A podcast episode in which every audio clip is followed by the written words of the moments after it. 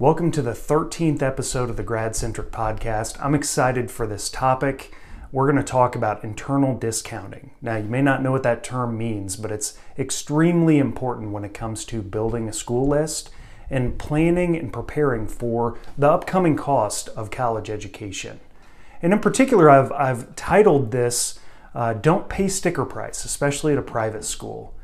And private schools in particular are one of the main sections of higher education that we're talking about today. So you have two types of colleges you have private schools and you have state schools. And during uh, when we look at state schools, you really have to think about in-state tuition versus out-of-state tuition. There can be a huge cost differential there. But private schools are an interesting category of higher education. Why so? Because they have to compete with state schools, which in general, if you're going to an in state school, is going to be a cheaper school, right? States are meant uh, to serve their citizens and their residents, and so they make their in state schools cheaper for residents of that state. Makes sense, right? Out of state, not so much, although now there are many programs that allow, especially for regional schools that, are, that have a regional reach, to allow other states to come in at an in state cost. And also, if you have a student that maybe has great academics, sometimes that will qualify them for a scholarship that will make it in state, uh, an in state price. But private schools, since they have to compete with these other schools, a lot of times will discount their tuition rate. Uh, and it'll shock you sometimes. You'll go to a private school's website, you'll look on their website, and it says, We charge 50000 a year, 60000 a year, 70000 80000 Huge, huge numbers. Uh, but what happens generally? And actually, we have research on this that we can point to.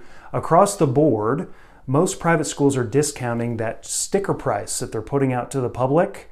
They're discounting that about 50%. Well, why? They discount it 50% because they have to compete with these other schools, and they wouldn't be competitive with all the institutions of higher education in the United States if they didn't give some type of discount. Well, how can you use this to play to your advantage in the college college game, the college planning process? Well, part of this is building a great school list, and that's maybe where you would want to hire or engage a college consultant like GradMetrics. Uh, we specialize in building school lists that are diversified, that play on this idea of a tuition discount.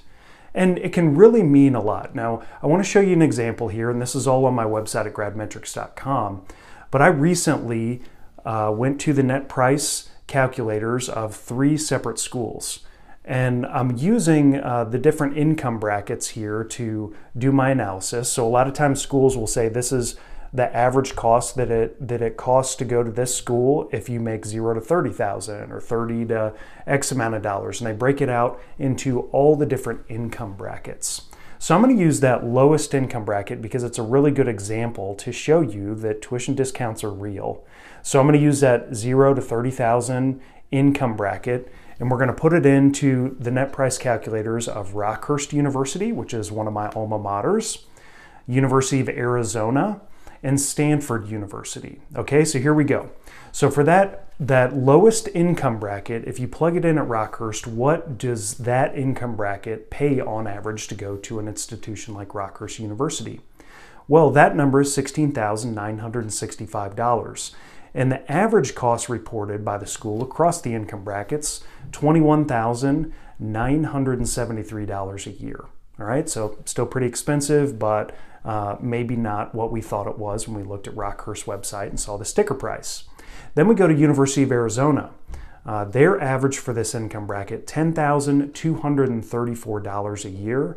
The average cost reported across the income brackets $14,553. So that's what you'd have to pay on average to go to school at the University of Arizona in this income bracket. Stanford University, this may be a shocker to you. Stanford University for this income bracket, $1,226 a year. $1,226 a year. This is the beauty of tuition discounting, okay? Uh, so, Stanford, to this income bracket, they're allowing people to go to school for vastly less than the full cost of tuition. I mean, multiples less than the full cost of tuition. And the average cost reported by Stanford across the income brackets, $12,265. So still um, pretty affordable when it comes to Stanford.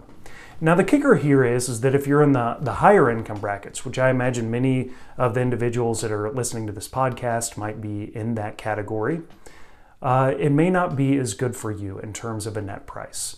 The reason is, is because schools financially vet the customers that are coming to them. They do it through the FAFSA. Most of you all know that. But for more prestigious schools, they also use an application called the CSS Profile, which we'll talk about in future episodes. The CSS Profile does a deeper dive into the finances of, of a family. And so these schools have a better understanding of how able families are to pay for college. And so when you get to the higher income brackets, schools know that you can write the check, and so they ask for that. And so higher income brackets tend to pay closer towards sticker price, particularly for, for prestigious schools.